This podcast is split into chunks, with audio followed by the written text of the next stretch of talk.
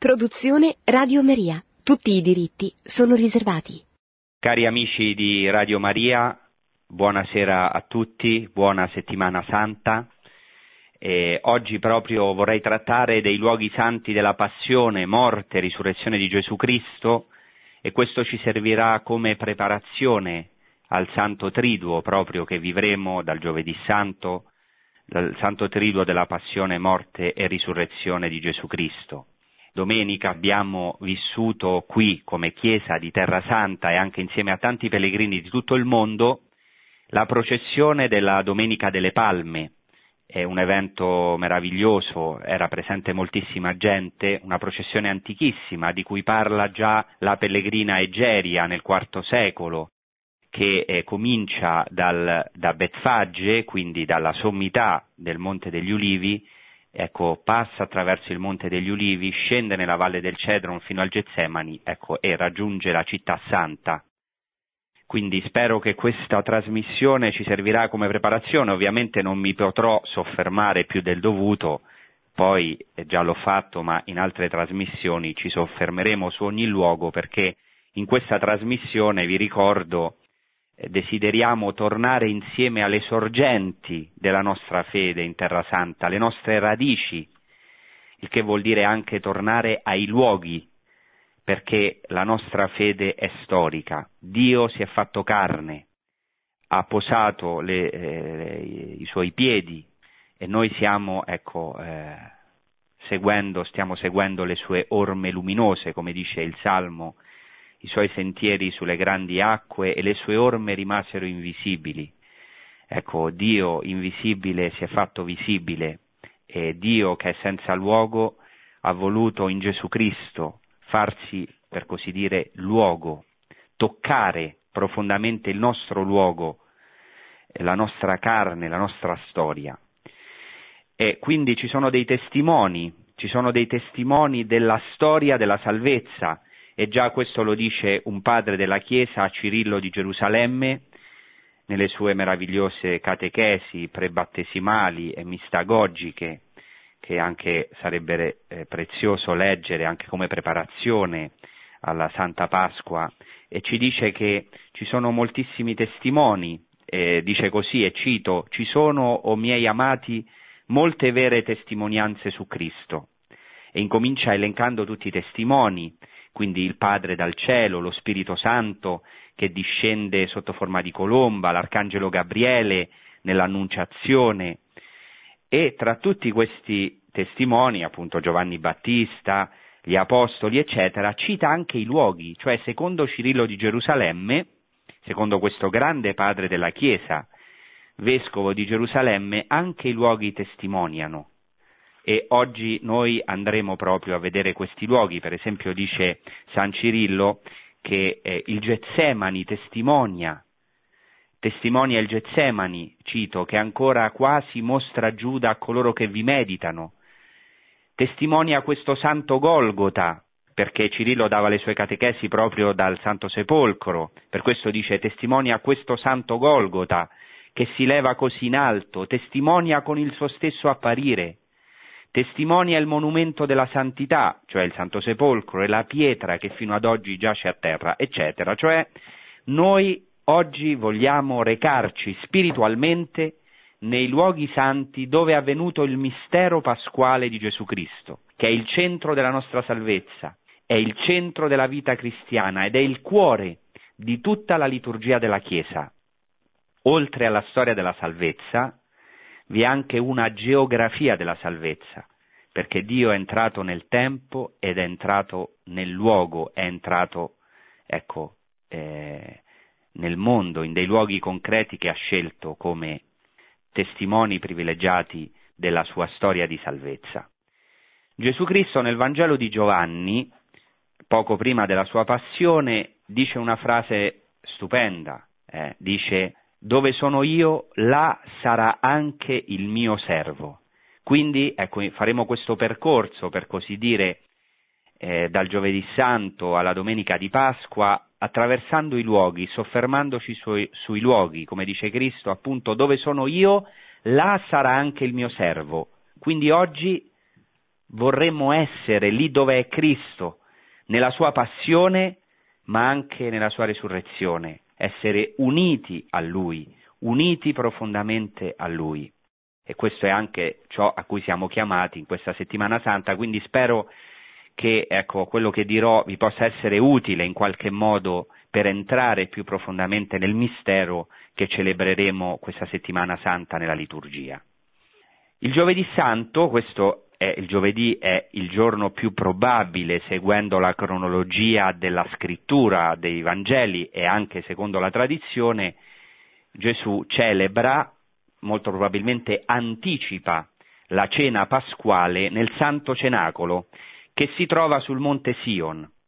Gesù e i suoi discepoli, insieme ad alcune donne, si recano nel cenacolo e celebrano eh, il seder pasquale, la cena pasquale, perché chiaramente nei Vangeli sinottici è chiaro che Gesù manda due dei suoi discepoli a preparare la Pasqua. Non mi soffermo ovviamente in un'altra trasmissione, ho trattato proprio di questo legame profondo della uh, ultima cena dell'Eucaristia cristiana con il seder pasquale, con la cena pasquale. Vorrei qui solamente soffermarmi su questo luogo santo del cenacolo. Oggi non abbiamo dubbi che questo è, era veramente il santo cenacolo. Si tratta di una costruzione sicuramente del primo secolo d.C. Ancora oggi possiamo vedere sotto il cenacolo, anche se nella forma attuale di epoca crociata, ma eh, le pietre che sono proprio nel primo piano, sappiamo che il cenacolo era una sala superiore, sono certamente delle pietre erodiane del primo secolo e ci sono delle testimonianze non solo archeologiche, come ho detto, ma anche storiche che questa, eh, questa sala era veramente la sala superiore dove Gesù eh, ha innanzitutto eh, chiamato i suoi discepoli a preparare la Pasqua è entrato in questa sala, ha lavato i piedi dei suoi discepoli, ci ha consegnato il suo meraviglioso testamento, tra virgolette, che si trova appunto nel Vangelo di Giovanni, dai capitoli 13 al capitolo 17, nel capitolo 17 del Vangelo di Giovanni fa la sua preghiera sacerdotale nel Santo Cenacolo e in questo luogo istituisce l'Eucarestia, dando compimento alla Pasqua ebraica,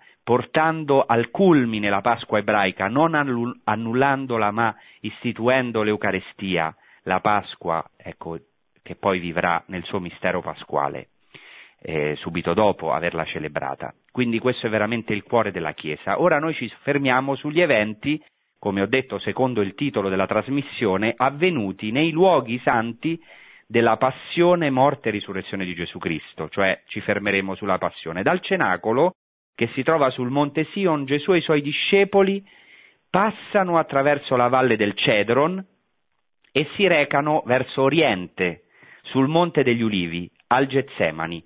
Probabilmente, dice la tradizione, passano per la cosiddetta Scala Santa, una scala che oggi è stata trovata che collega il monte Sion alla sorgente del Gihon, che si trova proprio sulla, mh, sulla valle del Cedron, probabilmente ha fatto una parte di questa scala che ancora oggi i pellegrini possono percorrere, che si trova, almeno una parte, nella chiesa di San Pietro in Gallicantu, eh, che è ubicata proprio sul monte Sion. Dicono i Vangeli di Matteo e di Marco che Gesù e i discepoli si recarono al Monte degli Ulivi, dicono dopo aver cantato l'inno è un chiaro riferimento alla Pasqua.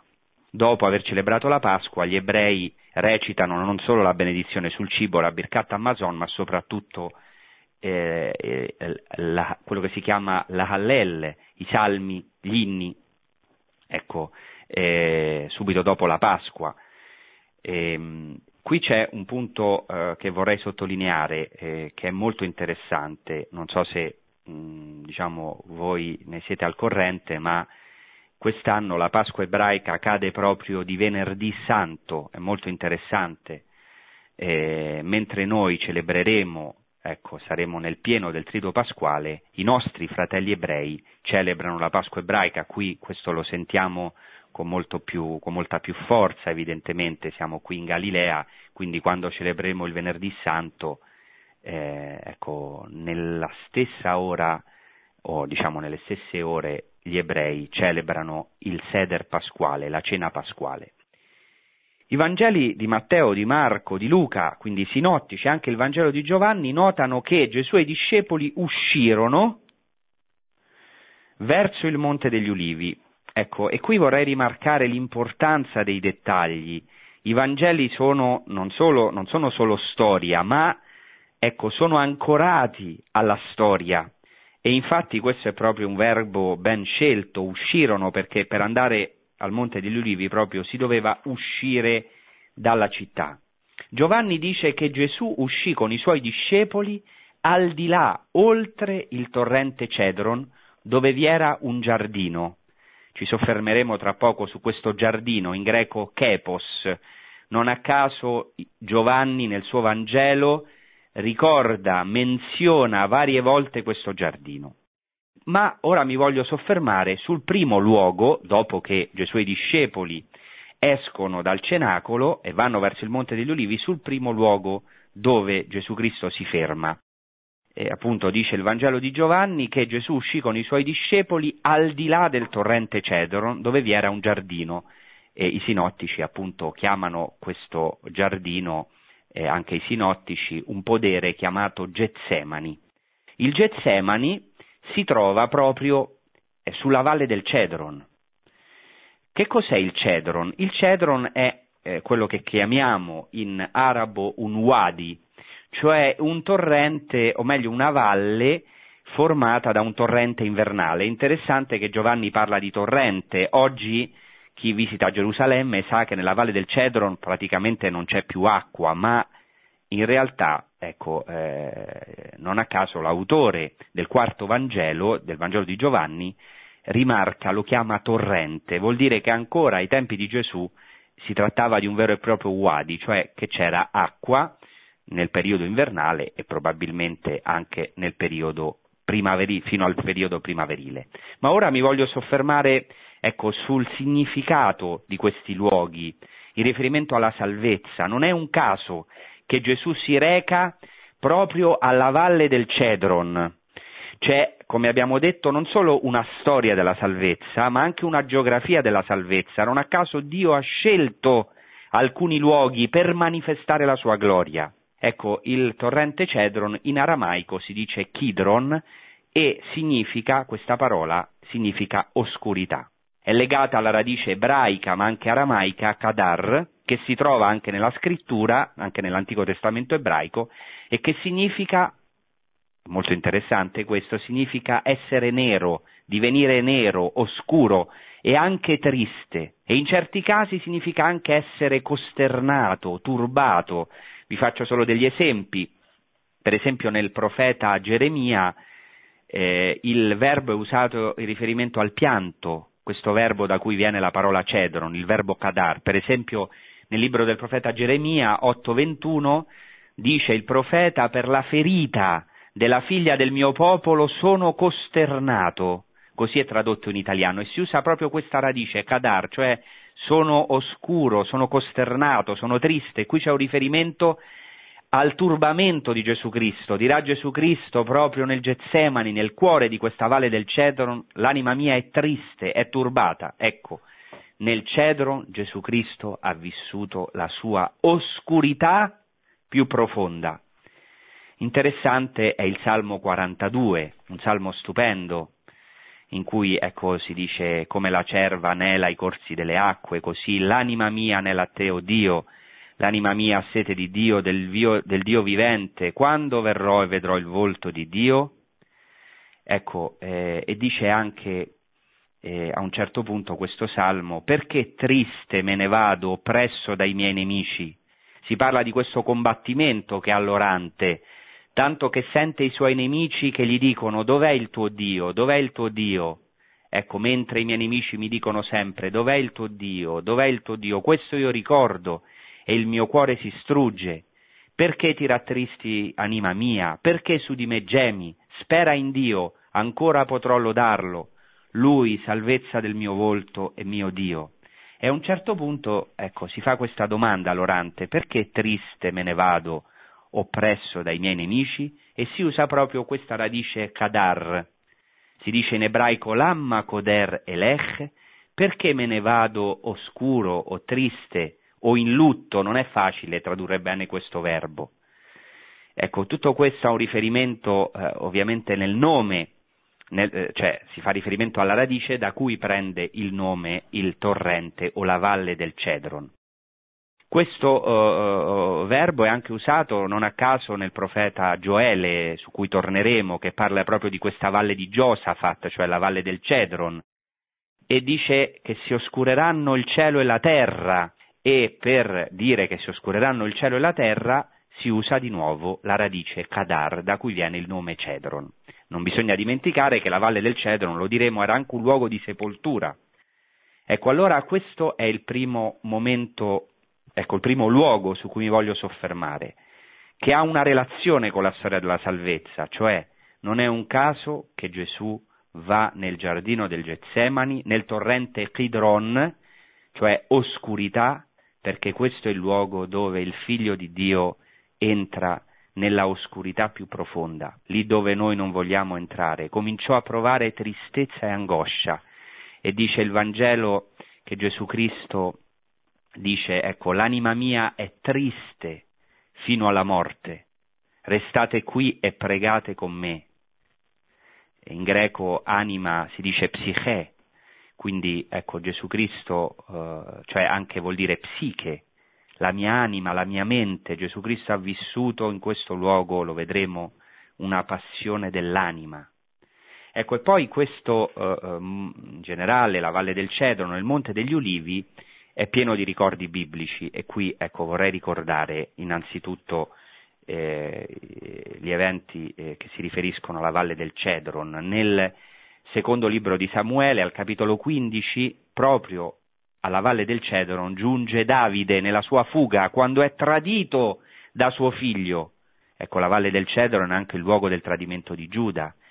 E si dice che tutto il popolo piangeva ad alta voce, poi si dirà poco dopo che anche Davide piange. Anche Davide piange. Ecco, il re Davide ha vissuto qui il tradimento di suo figlio e questo è il luogo del pianto del re Davide un ebreo lo sa molto bene. Ecco, a noi forse ci sfugge. E in questa valle il re Davide dice a Ittai di Gat, torna indietro, perché ormai io non sarò più re, ho perso il trono, torna indietro, ma Ittai di Gat rispose al re, e cito, in qualunque luogo sarà il re mio signore, per morire o per vivere, là sarà anche il tuo servo. Ecco, questo è il luogo del pianto del popolo e di Davide. Inoltre la valle del Cedron, se percorriamo così la scrittura, lo faccio un po' velocemente, è il luogo anche dove si bruciano gli idoli e si riducono in cenere, come emerge dai libri dei re. Inoltre è anche il luogo della ricostruzione, della restaurazione della Nuova Gerusalemme, cioè anche un luogo di riscatto, di resurrezione.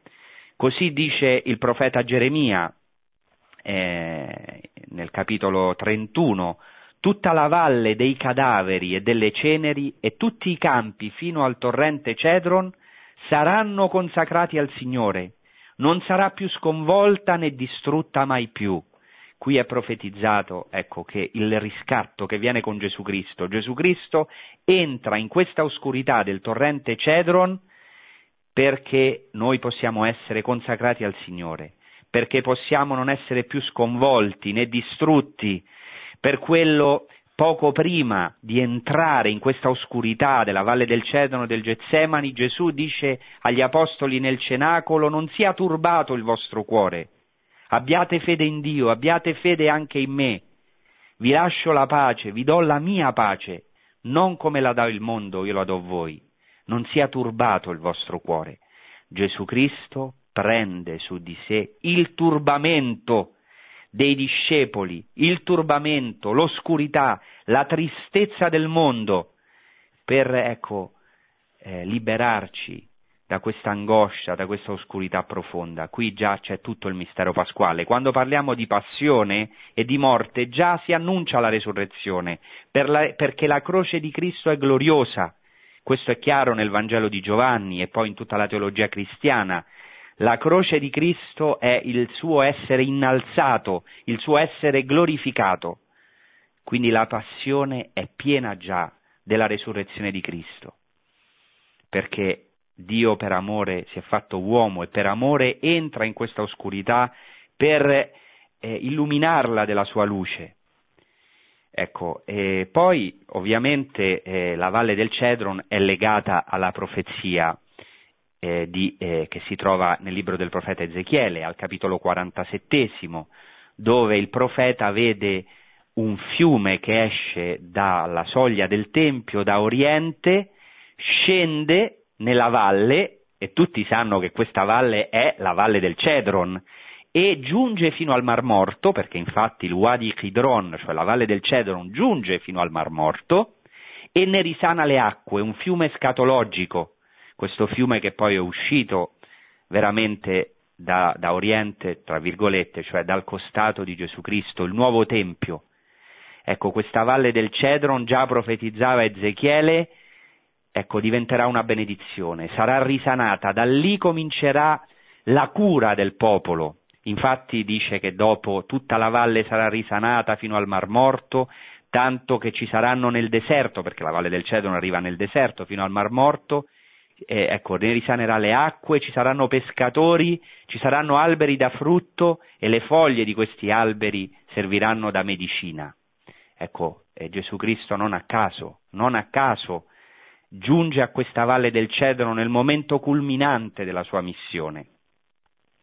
Ecco, tutti sanno quindi che questa valle eh, su cui scorrono queste acque vivificanti che sgorgano dal Tempio è la valle del Cedron. Poi la valle del Cedron è anche nella scrittura la valle del giudizio, la valle scatologica, viene chiamata valle di Giosafat e qui bisognerebbe leggere il libro del profeta Gioele al capitolo quarto, che parla della valle di Giosafat, cioè della valle del Cedron, come il luogo del giudizio. Non a caso oggi tutta la valle del Cedron è piena di tombe, eh, tombe innanzitutto ebraiche, perché c'è il cimitero ebraico, tutte le tombe sono orientate verso il Tempio, verso il luogo dove c'era il Santo dei Santi, e nella Valle del Cedro ci sono anche alcune tombe cristiane nel terreno francescano e sopra la Valle del Cedron, eh, diciamo a ridosso della spianata del Tempio, c'è tutto il cimitero musulmano. Come diciamo noi, diciamo, guide di Terra Santa, è l'unico luogo dove ecco, sono tutti tranquilli, ebrei, cristiani e musulmani, perché li accomuna la morte. Da tempo antico, da prima di Gesù Cristo era un luogo di sepoltura ed è quindi la valle del giudizio, per questo ancora oggi gli ebrei eh, credono che quando verrà il Messia entrerà per la porta del Messia che si trova proprio davanti al Getsemani, questo è molto significativo, davanti alla valle del Cedron e ecco risorgeranno i morti, i primi a risorgere saranno quelli proprio accanto al Tempio e ancora oggi anche i musulmani credono che sarà il profeta Issa, il profeta Gesù a fare il giudizio sulla spianata del Tempio. Quindi il libro del profeta Gioele parla del combattimento escatologico finale che avverrà nella valle di Giosafat, dove avverrà appunto il giudizio finale, per esempio nel capitolo quarto al versetto 10 c'è un riferimento anche al Getsemani, perché quello che compirà Gesù Cristo nel Getsemani, perché eh, il profeta invita a questo combattimento a farsi spade con le zappe, perché viene un combattimento, mentre Gesù Cristo, lui da solo vive questo combattimento, berrà il calice dell'ira di cui parlano i profeti e dirà ai suoi discepoli, dirà a Pietro, rimetti la spada nel fodero. Quando gli apostoli gli dicono dobbiamo combattere, dobbiamo colpire con, con la spada, ecco Gesù Cristo assume lui questa spada. Questa spada trafigge l'anima di Maria, questa spada ecco, eh, trafigge il cuore del figlio di Dio. Lui la prende da sola, veramente per darci il vero shalom, la vera pace. Ecco, infatti nel versetto 13 il profeta Gioele dice, in riferimento al combattimento finale, venite perché il torchio è pieno, i tini traboccano, parla proprio di questo calice dell'ira di Dio. E noi sappiamo che il Messia, Gesù Cristo, sarà colui che berrà questo calice. Nel Getsemani dirà Padre, Abba, Padre, se è possibile passi da me questo calice, però non sia fatta la mia, ma la tua volontà. Ecco, lui beve questo calice che noi avremmo meritato di bere a causa dei nostri peccati.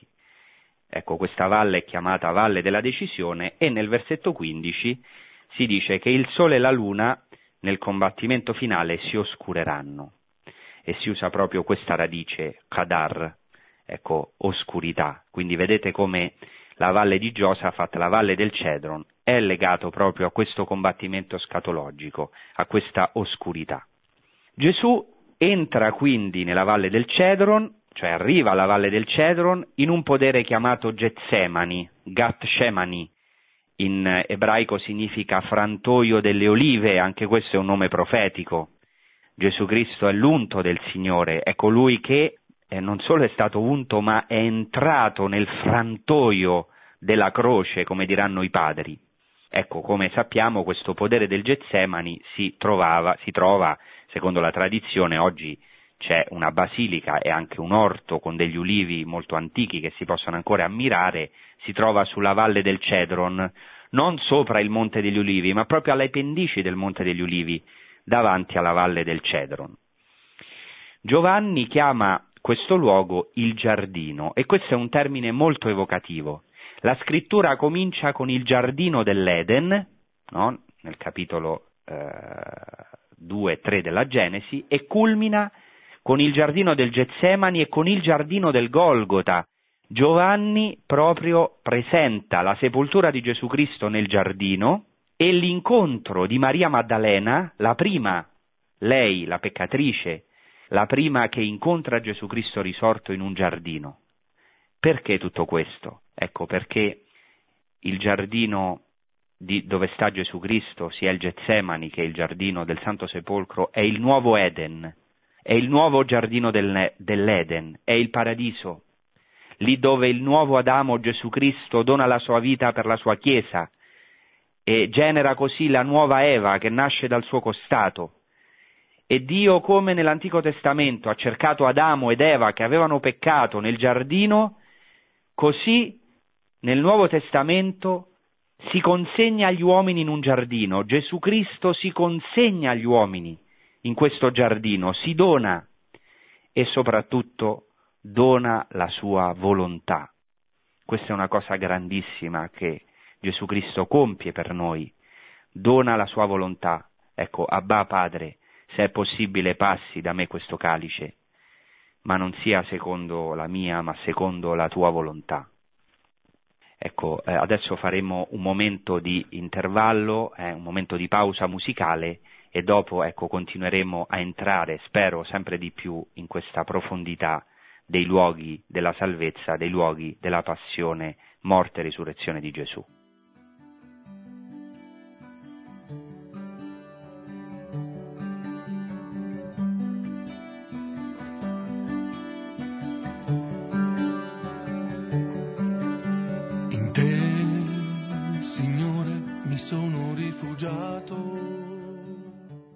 Vangelo di Luca nota che Gesù Cristo camminò secondo il suo solito, in greco katato ethos, eh, verso il Monte degli Ulivi.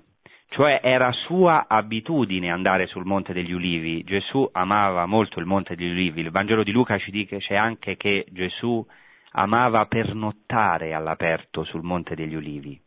Ecco, anche il Vangelo di Giovanni dice che Giuda conosceva quel luogo perché spesso Gesù si recava lì con i suoi discepoli.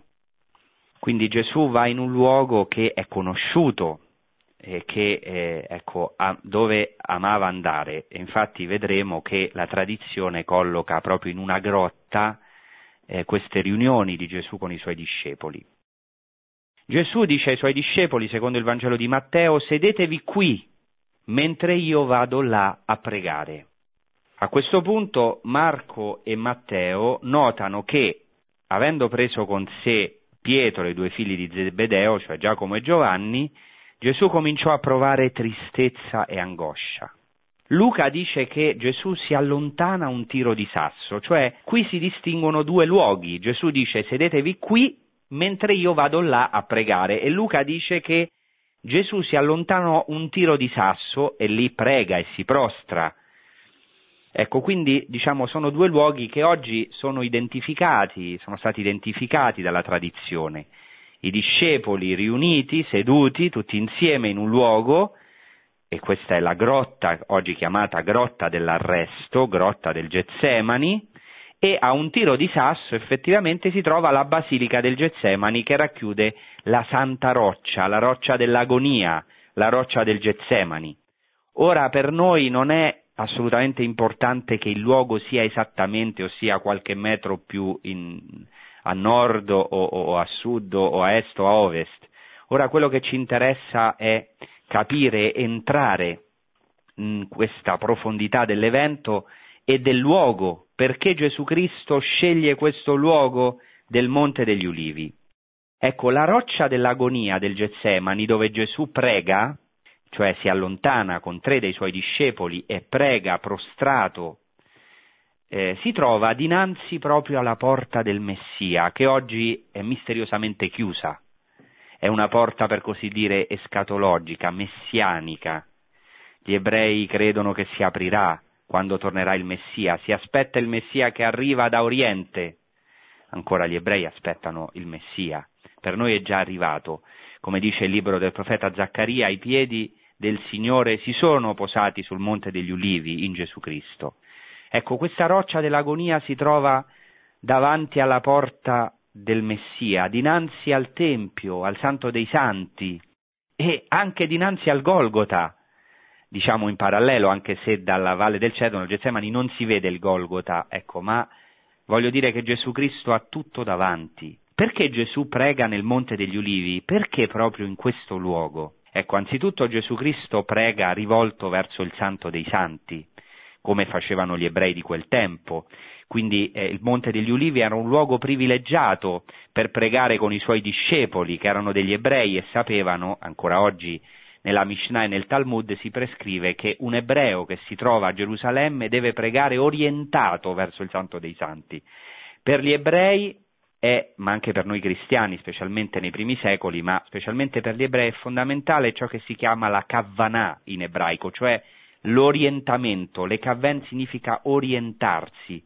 Anche le tombe, abbiamo detto, nel Monte degli Ulivi sono orientate verso il Tempio, verso il Santo dei Santi. E così ogni ebreo in tutto il mondo, ancora oggi, deve pregare orientato verso Erez Israele, verso la terra di Israele, e se a Gerusalemme deve pregare orientato verso il Santo dei Santi. Come dicono i testi, questo orientamento è un segno di un orientamento, di una cavanà più profonda verso il Padre. Anche Gesù Cristo ha questo orientamento, il suo volto è rivolto verso il Padre. Il Vangelo di Luca sottolinea quando Gesù sale a Gerusalemme che si diresse decisamente verso Gerusalemme, letteralmente il greco dice rese il suo volto duro verso Gerusalemme, per andare verso Gerusalemme. Ecco, eh, perché il Monte degli Ulivi? Per questa ragione, ma anche perché, come abbiamo già notato, questo monte è stato il luogo della fuga dolorosa tra le lacrime di Davide, dove egli ha amato il suo nemico, suo figlio, che lo aveva tradito. Ecco che un nome ironico si chiamava Av Shalom, Assalonne Av Shalom, padre della pace. In questo luogo, nel Monte degli Ulivi, Gesù ha amato il nemico, ha fatto la volontà di Dio, ha accettato tanto che eh, quando Simei gli lancia le pietre e inveisce contro di lui, non lo fa uccidere come vogliono le sue guardie, ma al contrario dice, ecco questa frase meravigliosa, ecco, e se fosse Dio che mi dà tutto questo, ecco, che forse lui avrà misericordia di me, mi darà la benedizione in cambio della maledizione. Già il re Davide, che è figura del Messia, infatti il Messia è figlio di Davide, ha pianto su questo monte per il tradimento. È stato ehm, ecco, oh, insultato dai suoi nemici, ha vissuto questa oscurità di essere tradito dal suo stesso popolo, ma non ha usato la spada come farà il figlio di Davide, il Messia, anzi si è abbandonato alla volontà di Dio e ha accettato di fuggire con umiltà, con il capo coperto, piangendo sull'erta del Monte degli Ulivi, come dovrà fare in modo massimo e ovviamente anche in modo del tutto nuovo il Figlio di Dio, Gesù Cristo nostro Signore.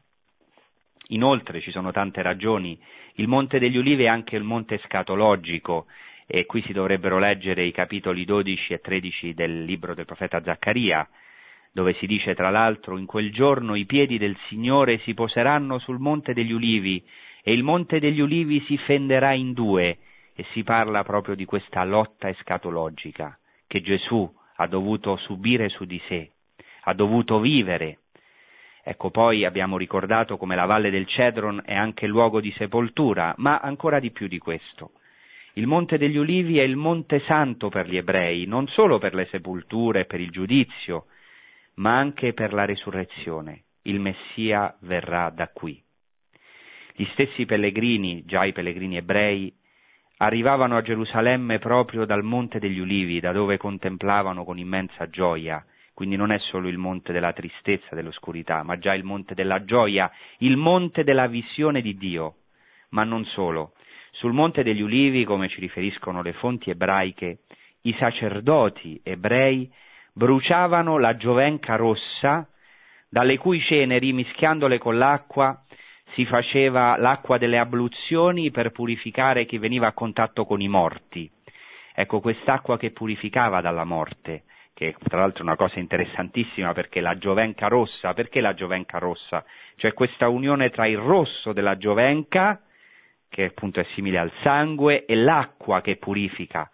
E questa è anche una prefigurazione dell'acqua e del sangue che ecco, hanno purificato l'uomo, che lo rivivificano, che ecco, gli hanno dato la resurrezione. Pensate che è così importante questa giovenca rossa, questa vacca rossa nella tradizione ebraica, che c'è un intero trattato della Mishnah dedicato a questa vacca, tanto che questo trattato si chiama proprio Parà, cioè vacca, giovenca, cioè dedicato alla giovenca rossa, ed erano i sacerdoti che dovevano fare questo rito.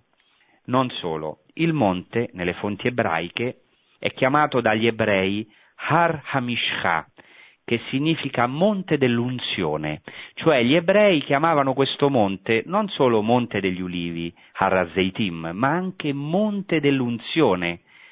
Sappiamo che questo nome è assolutamente evocativo perché Mashiach, Messia, appunto vuol dire l'unto, è la stessa radice. Perché gli ebrei chiamavano questo monte monte dell'unzione, Haramishcha? perché da qui, come dicono le fonti ebraiche, si traeva l'olio per ungere re e sacerdoti. Cristo, il re dei re, il sommo sacerdote, l'unto per eccellenza, ecco, deve avere qui, vivere la sua notte culminante.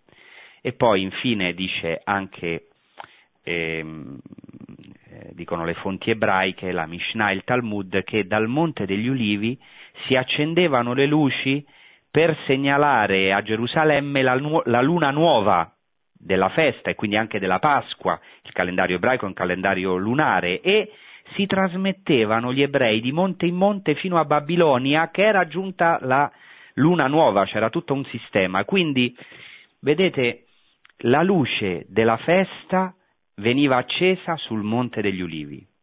Ecco, ora in Gesù Cristo la luce del mondo, meglio, che è Gesù Cristo, vive la sua oscurità e le uniche lucerne sono di coloro che lo vengono a prendere per arrestarlo. Il Vangelo di Giovanni sottolinea che in questa notte oscura, infatti dice eh, il Vangelo di Giovanni al capitolo tredicesimo che quando eh, Giuda esce per tradire Gesù Cristo era notte, era notte, che è molto più profondo solamente di un'indicazione eh, prettamente temporale, è qualcosa di molto più profondo. In questa notte vengono a prendere Gesù con lampade e torce, sottolinea il Vangelo di Giovanni. Gesù Cristo è questa luce che entra nell'oscurità. Ecco, quindi abbiamo questo luogo del Getsemani molto significativo, il Monte degli Ulivi e poi la grotta dell'arresto, non abbiamo sicurezza su questo luogo, ma molto probabilmente era un luogo di riunione perché presumibilmente Gesù si riuniva con i suoi discepoli in una grotta, quindi era questo il luogo abituale di, di, di riunione, ma se non, se non, molto probabilmente è questa grotta, ma se non era lì era lì vicino. Ecco, Gesù dopo la sua lotta, la sua agonia, il suo entrare nell'oscurità, si consegna. E il Vangelo di Giovanni sottolinea che lui stesso si consegna liberamente a, a, a, alla folla e al manipolo di soldati che vengono ad arrestarlo. Ecco, eh, questa grotta dell'arresto, mh, diciamo, c'è una tradizione antica che la colloca proprio dove oggi è venerata, ancora oggi si può visitare, venerare, pregare in questo luogo, tra l'altro stupendo, che consiglio a tutti di visitare, che si trova accanto, vicinissimo al Getsemani, proprio a un tiro di sasso. Questa grotta dell'arresto è un luogo fondamentale per noi, è il luogo del sonno dei discepoli. I discepoli dormivano mentre Gesù solo entrava nell'oscurità del, del suo combattimento.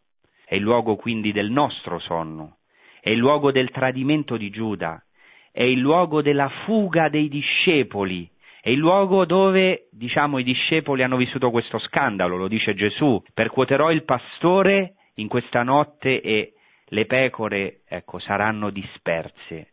Tutti vi scandalizzerete di me in questa notte, dice Gesù ai suoi discepoli, si scandalizzano dell'amore di Gesù Cristo che si consegna, che consegna la sua volontà, che si dona ai suoi uccisori.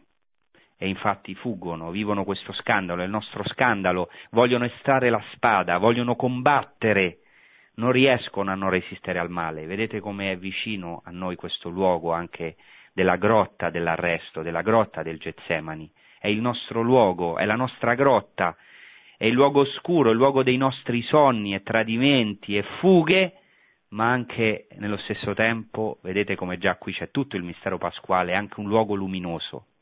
Dio si consegna agli uomini. Nella notte in cui fu tradito, eh, egli prese il pane, lo spezzò e disse, questo è il mio corpo, donato per voi, offerto in sacrificio, consegnato per voi. Ecco, e da questo luogo Gesù è trascinato, dice il Vangelo di Luca, è legato fino alla casa di Anna e Caifa, cioè fino alla casa del sommo sacerdote, e dicono i Vangeli di Matteo e Marco che Gesù viene trascinato eh, al cospetto di Caifa. Giovanni precisa come se fossero due luoghi, prima da Anna e poi da Caifa. E si nota che Pietro lo segue da lontano e si ferma alla porta, fuori del cortile del sommo sacerdote. Dove si trova questa casa, eh, diciamo, di Anna e di Caifa? Non si sa con sicurezza, probabilmente sul monte Sion. Oggi, diciamo, i pellegrini venerano questo luogo eh, nella chiesa di San Pietro in Gallicanto che si trova sul monte Sion. Quindi Gesù molto probabilmente ha ripercorso la scala santa di cui abbiamo trovato, che si trova oltre la valle del Cedron, verso la città santa e che collegava la parte bassa della città Siloe con quella alta, vicino al Tempio, dove abitavano i nobili e i sacerdoti. Già il pellegrino anonimo di Bordeaux nel 333 indicava la casa di Caifa proprio sulla strada che andava dalla spianata del Tempio al Monte Sion. E qui abbiamo il luogo del processo dinanzi al Sinedrio, il luogo del rinnegamento di Pietro, il luogo del canto del gallo, ecco perché la chiesa odierna che eh, racchiude gli scavi eh, della probabile casa del sommo sacerdote si chiama San Pietro in Gallicanto, San Pietro al canto del gallo. Questo è il luogo dell'ultima notte del figlio di Dio, rifiutato dal suo stesso popolo, rinnegato da Pietro. Ecco, il luogo dove si colloca, mh, mm, questo diciamo secondo la tradizione, la prigione di Gesù Cristo. Gesù Cristo viene tenuto fino all'alba, viene ingiuriato, schiaffeggiato, viene tenuto nella casa del sommo sacerdote fino all'alba, questo lo dicono i Vangeli, fino al canto del gallo, al pianto di Pietro e quando si fa mattina, ecco, eh, avviene questo processo farsa finale e lo conducono al Sinedrio e Gesù fa la sua confessione dinanzi al sommo sacerdote e viene condannato a morte e lo consegnano a Pilato. Lo portano da Pilato, lo conducono da Pilato. Pilato, come sappiamo, a quel tempo risiedeva a Cesarea Marittima, ma durante la festa si trovava a Gerusalemme anche sia per partecipare alla festa, sia soprattutto per timori di sommosse. Gesù viene condotto, come dice il Vangelo di Giovanni, al pretorio. Dove si trovava il pretorio?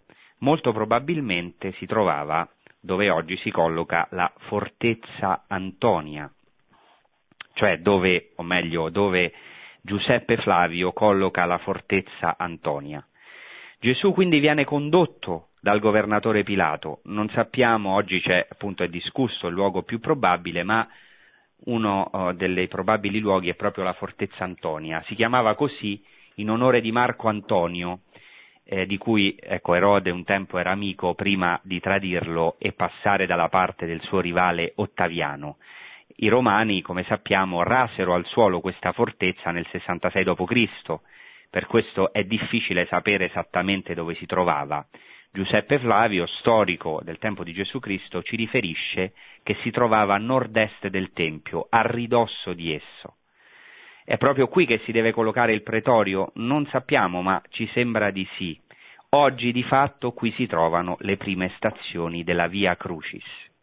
Ecco, qui avviene il processo di Pilato, e il Vangelo uh, di eh, Luca uh, rimarca che poi Gesù viene anche portato da Erode e riportato da Pilato e proprio da questo luogo, chiamato anche Litostroto, Gabbatà, cioè luogo lastricato con pietre, Gesù Cristo viene portato al Golgota e dovrà fare la sua via Crucis che oggi diciamo è ricordata in alcune stazioni che i pellegrini hanno potuto possono ancora oggi percorrere, ovviamente non abbiamo la sicurezza su questo percorso, ma quello che è certo è che, come dicono i Vangeli, Gesù Cristo ha dovuto percorrere la sua via verso il monte Golgota, chiamato appunto luogo del cranio, su cui oggi non abbiamo dubbi.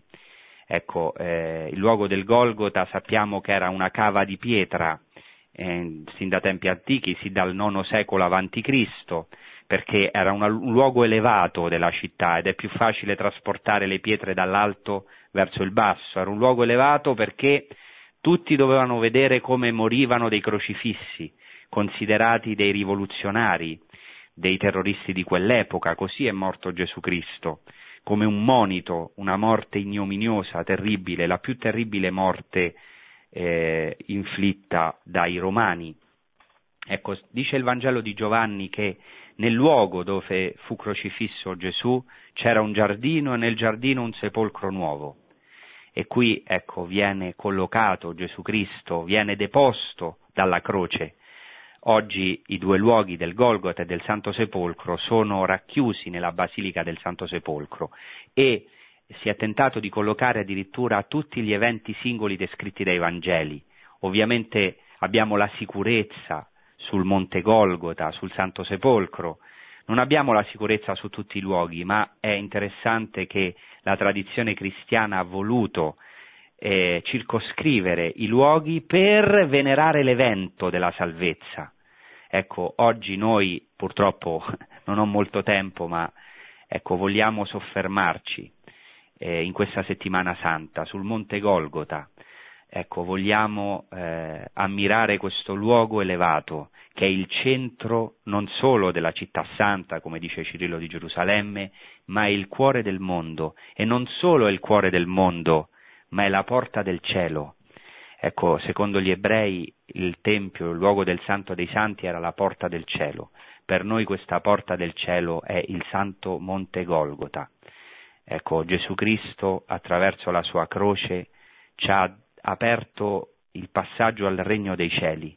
La croce è già gloriosa, la croce è questa scala di Giacobbe, prefigurata nell'Antico Testamento, che collega la terra al cielo, dove salgono e scendono gli angeli, ecco perché la croce è quella chiave che ci ha aperto il regno dei cieli. E poi poco vicino, ecco, c'è il Santo Sepolcro. Noi oggi anche vogliamo attendere questa risurrezione, che già è efficace, che già è avvenuta, perché, ecco, diremo il giorno di Pasqua, eh, proclameremo la verità della risurrezione di Cristo, ma ora in questa settimana santa vogliamo anche noi stare con Cristo nel Golgota, amare la nostra croce, Noi tutti abbiamo una croce, abbiamo un monte Golgota su cui siamo chiamati a salire ogni giorno. Cristo ha preso su di sé questo gioco per portarlo con noi, per portarlo per noi e viene collocato nel sepolcro, dove ecco, eh, viene posta una pietra. Eh, ecco, e si dice, diranno gli angeli il giorno della resurrezione, nell'alba della resurrezione, ecco il luogo dove l'avevano deposto, andate a vedere il luogo dove era deposto. Ecco, anche noi nella nostra vita abbiamo questo luogo che è il sepolcro, un luogo dove ci sembra impossibile che Dio possa operare. Io oggi, per concludere questa trasmissione, vorrei invitare me stesso e tutti voi a vedere, a contemplare questo luogo del sepolcro, questo luogo dove entra Gesù Cristo, dove si consegna completamente a noi, fino a entrare là dove noi non possiamo vedere, lì dove noi non possiamo arrivare, lì dove in fondo ci scandalizziamo, che è la morte, ciò che ci spaventa di più, la fine di tutto, la corruzione, ma anche la morte concreta che abbiamo ogni giorno, lì dove ci sembra ci sia questa pietra che nessuno può rimuovere. Ecco perché noi sappiamo che la potenza di Cristo, ecco, è eh, questa esplosione della resurrezione di Cristo da questo luogo concreto del sepolcro è arrivata fino a noi. Sì, ecco, cari amici, fratelli e sorelle, Dio ha questo potere, ha questo potere di rigenerarci, ha questo potere di rimuovere la pietra collocata nel sepolcro, ha questo potere di farci risorgere dalla morte. Per questo tutti in questa settimana santa guardiamo al Santo Golgota, guardiamo all'amore abissale di Cristo, ma guardiamo anche a questo sepolcro e attendendo anche la resurrezione, sapendo che verrà l'alba, che proprio quando tutto sembra finito, che quando abbiamo sperimentato il fallimento, l'oscurità più totale del Getsemani, ma ecco, al terzo giorno Cristo arriva con la sua potenza e ci tocca con la sua risurrezione e ci fa risorgere con lui. Bene, adesso possiamo passare ai vostri interventi telefonici o alle vostre domande. Sei tu mio Signore, la mia speranza, la mia fiducia Signore,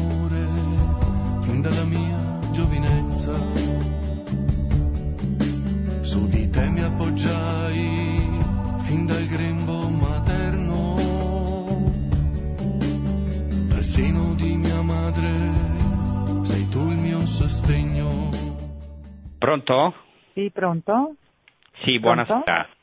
Sì, buonasera, mi chiamo Giulia e telefono dalla Brianza. Sì. Io mh, ho colto soltanto l'ultima parte della sua catechesi, ma mh, proprio su questo eh, stavo riflettendo già per conto mio, per cui chiedo un aiuto in questo senso. Allora, la croce, amate la vostra croce. Ehm, francamente, eh, francamente, io personalmente ho una croce abbastanza pesante di cui in questo momento non, non desidero parlare, ma comunque non la amo per niente. Se potessi scrollarmela di dosso sarei molto felice. E comunque quello che ehm, sto cercando, insomma, di, di- che vorrei sapere è questo, no? Dopo la croce, io credo che in questa croce, credo in Gesù Cristo, credo nella risurrezione. Io so che dopo quei tre giorni nel sepolcro c'è la risurrezione, ma nella concretezza della vita di una persona che porta una croce e tutti noi ne portiamo una, eh, che cosa eh, vuol dire concretamente eh, questa resurrezione? Ehm, credo che sia qualcosa di più Bene. del dopo la tempesta viene il sereno, giusto? Ecco, Bene, grazie. grazie. Bene, forse bisognava seguire dall'inizio eh, per eh, comprendere perché io di fatto ho articolato di più proprio cominciando con il Getsemani, però certamente questo vale per eh, tutte le nostre croci, specialmente quelle più pesanti. Io anche sinceramente la mia croce me la scrollerei di dosso, cioè non siamo masochisti, il cristianesimo non è un masochismo e e eh, non è il, Dio non ci tratta come cavalli che dobbiamo trottare, trottare, alla fine ci, ci dà lo zuccherino, no? eh, perché sembrava così dalla domanda come se io avessi detto una, una cosa del genere, cioè sì, siamo così, qui dobbiamo soffrire e poi alla fine non è così. Già nella croce c'è la gloria, in che senso? Nel senso che anche io mi scrollerei di dosso la mia croce, senza dubbio, ma io so che l'unico mezzo che Dio ha per salvarmi, e questo forse ci scandalizza, ma è così, è la mia croce perché altrimenti io personalmente Francesco sarei un superbo e, e, e forse mai, mai ecco, avrei cercato un salvatore. Ma allora questo che vuol dire? Che Dio è un sadico che ci vuole far soffrire in modo che lo cerchiamo oppure ci deve schiacciare, ci deve umiliare? No, no certamente, ma il dato di fatto è che Dio ci ha pescato con questo amo che è la nostra croce. Noi forse non lo capiamo, anche non c'è un'esigenza, non tutti forse veramente possono capirlo e hanno illuminato il senso della croce, questa è una grazia, ma eh, i santi lo hanno capito e, e, e, e, molte cose forse non le hanno capite, non, non le, non, le capiamo o non lo capiamo fino in fondo, ma un giorno lo capiremo che la croce è stata veramente la nostra salvezza perché è il mezzo, lo strumento santo che Dio ha scelto per salvarci. Evidentemente non ho tempo per articolare, ma ecco, eh, questo è, è, tutta la rivelazione cristiana, anche San Paolo dice io mi vanterò ben volentieri delle mie debolezze, perché dimori in me la potenza di Cristo. Quando sono debole è allora che sono forte. Mi è stata data una spina nella carne, cioè una croce, perché io non montassi in superbia, ed era San Paolo. Ecco, perché io potessi capire ti basta la mia grazia. Bene, passiamo al prossimo intervento. Pronto? Sì, pronto? pronto? Sono Antonio dalla provincia di Milano. Guardi, la mia domanda è una curiosità. Io ho letto che mh, Pilato odiava gli ebrei e mai si sarebbe interessato a imparare l'ebraico. Ora, nell'interrogatorio a Gesù Cristo non pare che ci sia stato un interprete. La mia curiosità è questa. Gesù Cristo parlava latino? Bene, grazie Antonio. Bene, ehm, Pilato oh, molto probabilmente parlava greco, perché eh, la lingua coinè, cioè la lingua comune nell'impero romano fino al III-IV secolo è stato il greco. Quindi è probabile che Gesù parlasse greco perché è un po' come l'inglese di oggi eh, parlato da molta gente, specialmente in una parte dell'impero eh, diciamo che era già stato abbastanza ellenizzato come eh, era diciamo, la Terra Santa ai tempi di Gesù, quindi è probabile che Gesù abbia parlato con Pilato in greco. Non è escluso che Pilato conoscesse il dialetto ebraico di quel tempo, cioè il dialetto, o meglio l'aramaico, il dialetto aramaico, quindi il dialogo probabilmente è potuto anche eh, avvenire in aramaico. Bene, passiamo alla prossima domanda. Pronto? Pronto? Buonasera, io volevo avallare il tuo discorso, io faccio il cammino da 35 anni e, e, è vero, devi entrare nella croce ma con la grazia di Dio perché la croce è, è scandalo, però è la salvezza.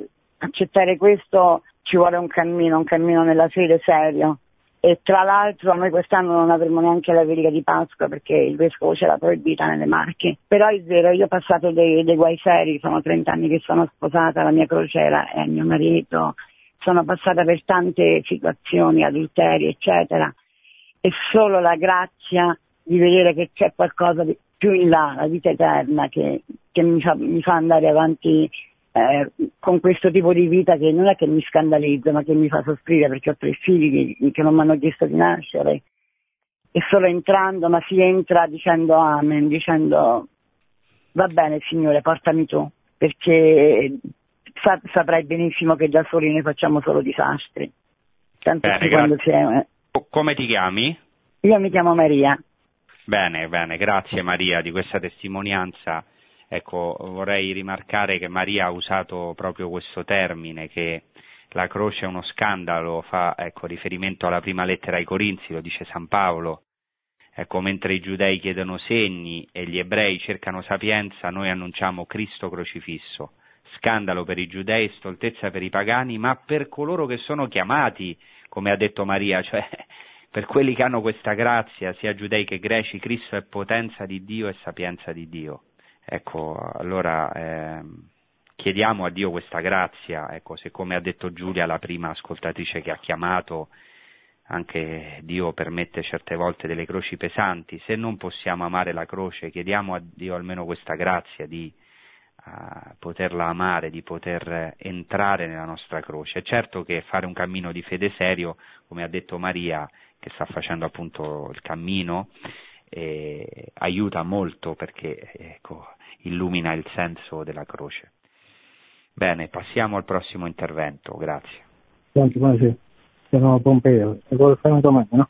Ho sentito come ha spiegato molto bello oggi i posti, tutte quelle zone, mi viene da pensare alla Bibbia che ti racconti, cioè, cioè volevo chiedere, la domanda è questa, è importante fare un, cioè è bello cioè, fare un viaggio e vedere i posti, o è sufficiente per esempio andare a messa, approfondire la Bibbia, cioè, poi proprio alle volte devo sapere se questo, cioè, aiuta, se è importante fare un viaggio nella Terra Santa. Sì.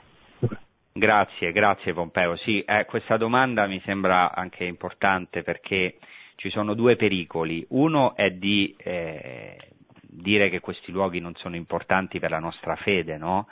eh, non visitare. Certamente il pellegrinaggio in Terra Santa è il pellegrinaggio per eccellenza, insieme al pellegrinaggio ovviamente a Roma, cioè i luoghi santi della nostra fede, perché vedere i luoghi, toccare i luoghi, eh, a parte che mh, ai luoghi è legata anche una grazia, ma per la presenza di Cristo sono santi non in se stessi, ma per la presenza di Cristo. L'altro estremo è assolutizzarli, cioè dire che è essenziale per la nostra fede, questo non lo è. Chiunque, diciamo, a casa sua, ecco, dice Gesù Cristo, arriverà l'ora che né eh, qui, cioè sul Monte Garizim, dice la Samaritana, né in Gerusalemme adorerete il Padre, perché i veri adoratori adoreranno il Padre in spirito e verità, cioè noi abbiamo un nuovo culto, noi cristiani, che non è legato al luogo, non è legato al luogo, perché ecco il nostro luogo è la Santissima Trinità, è il Padre, i veri adoratori adoreranno il Padre in spirito e verità, il Padre in Spirito Santo e nella verità che è Cristo.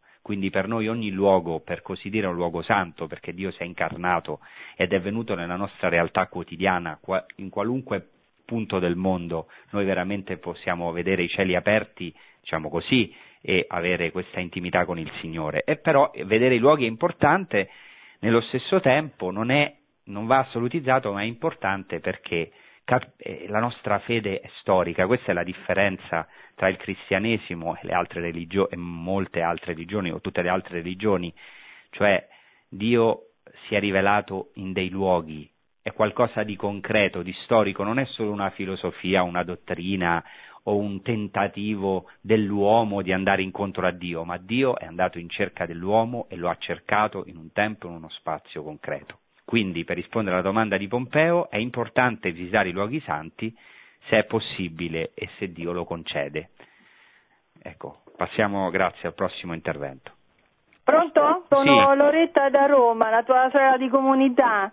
Ah, sì. Eh, ti volevo fare tanti auguri di buona Pasqua e mh, mm, ascolto sempre queste le tue trasmissioni e veramente le, sempre le tue spiegazioni sono meravigliose e infatti mi ricordo tutti questi luoghi che abbiamo fatto insieme con la spiegazione diciamo di tutte le dove i passi dove Gesù è stato, tu, eh, il fatto della croce lo sappiamo, ognuno ha la sua c'è anche Leonardo che è un ragazzo disabile di 30 anni che ti sta ascoltando e ti dico guarda adesso c'è Don Francesco, ascoltiamolo. Figlio, no?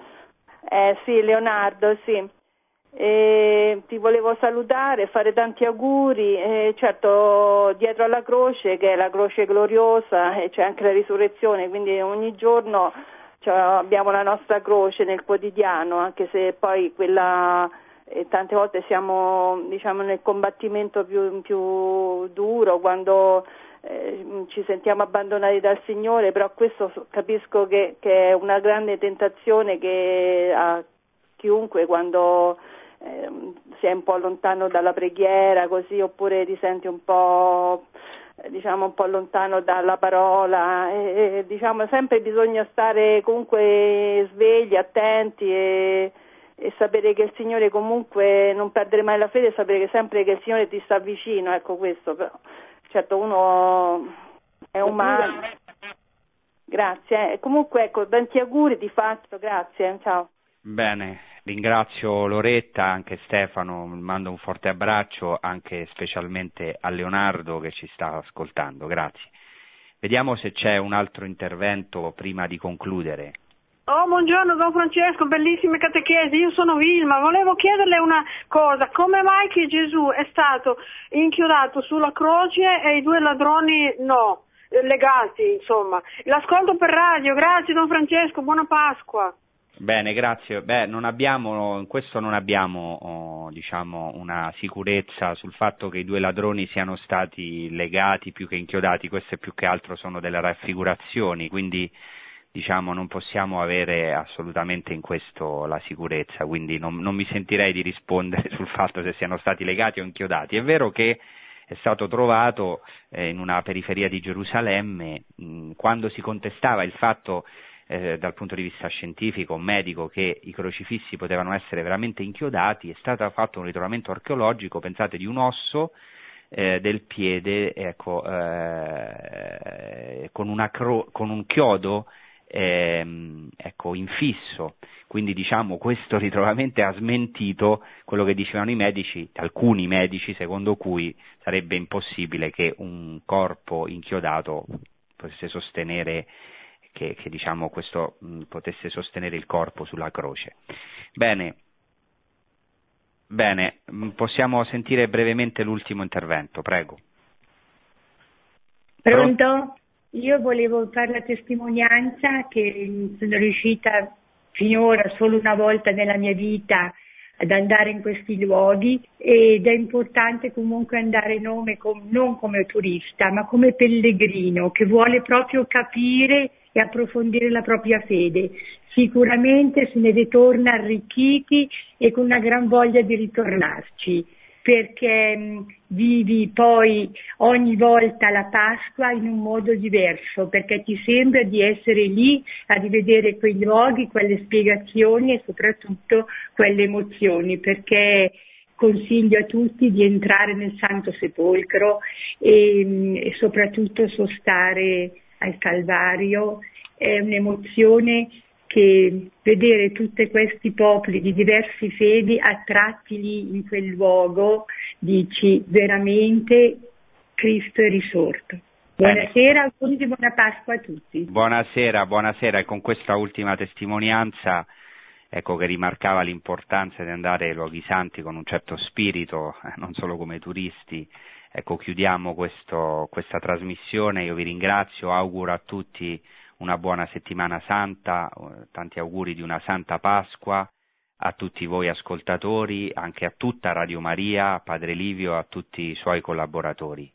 Grazie e tanti auguri a tutti. Produzione Radio Maria. Tutti i diritti sono riservati.